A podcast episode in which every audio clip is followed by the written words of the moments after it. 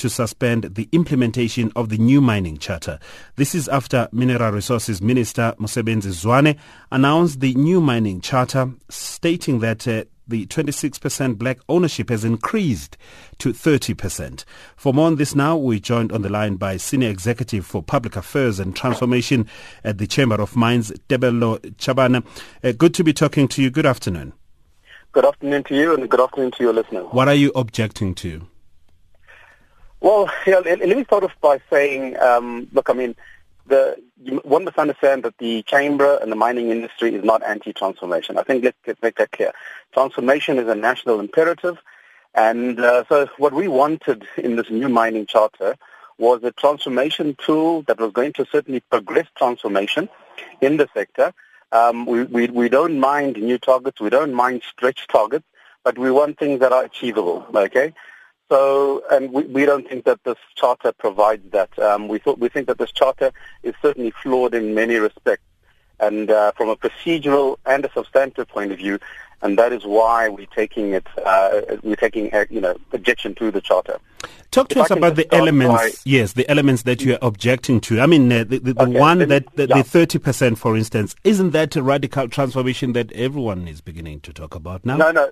No, let, let, let, me let me maybe start from the beginning, and then I'll put that into context, and I will come to that.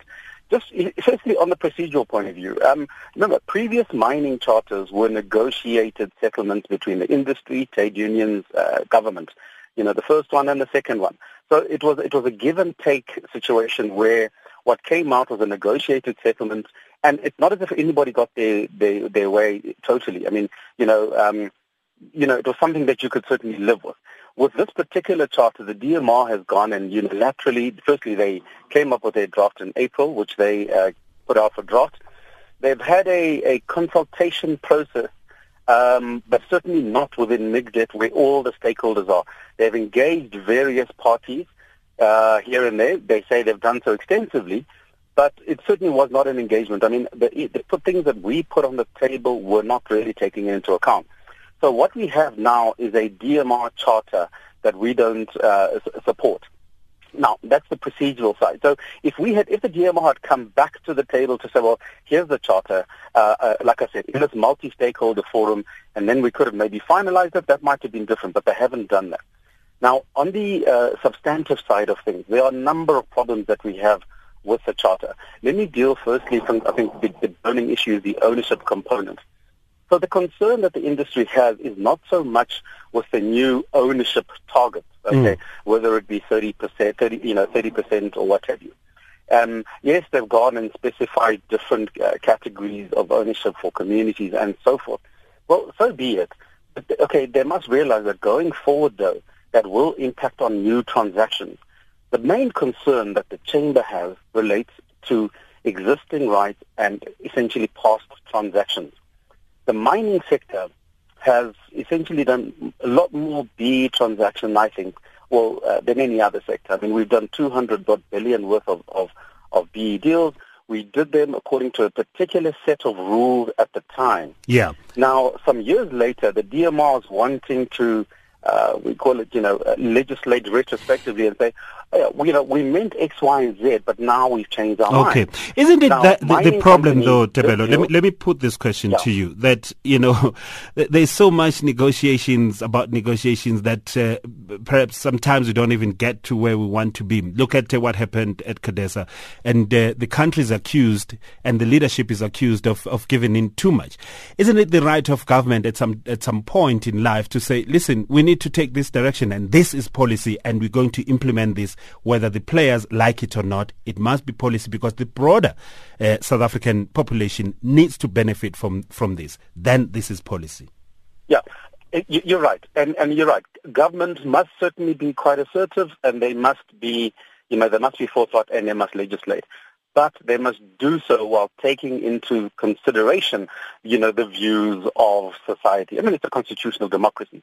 And when they do, when you do put a law in place, and you say this is going to be the law for 10 years, you must stick to that. You cannot, after the trans- after mining companies have put in, have, have done these huge transactions, lot, you know, worth a lot of money, then change and say, okay, no, no, we want to change the rules. So government it must be careful not to change the rules midstream.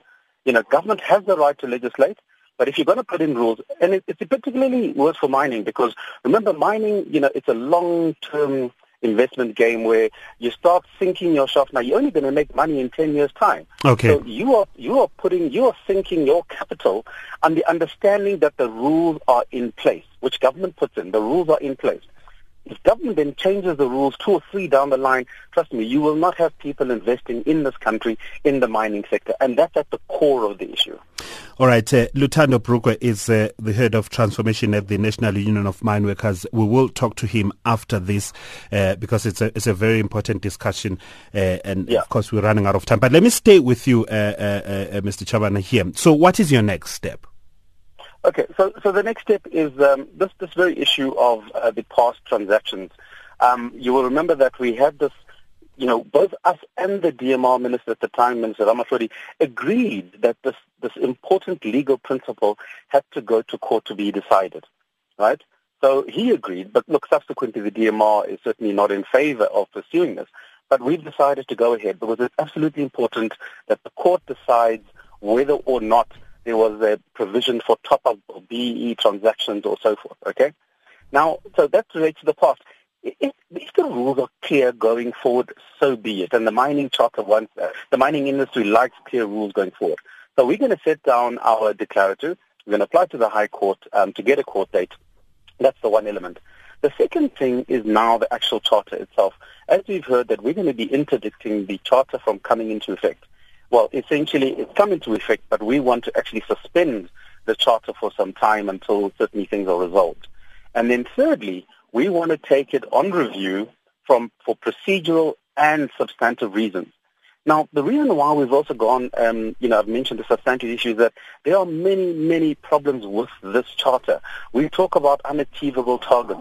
As it is now, as we speak, a company that is trying to apply for a new mining right um, has to all of a sudden have um, well, they've got to get their B uh, options in, in place, but they can't even do the do their B transaction okay. relating to I've, I've run out of time, uh, is but not in place. Yeah, I've run Sorry, out of time. Just a, a, little example. Just yeah, in, yeah. in ten seconds, give us your timelines then.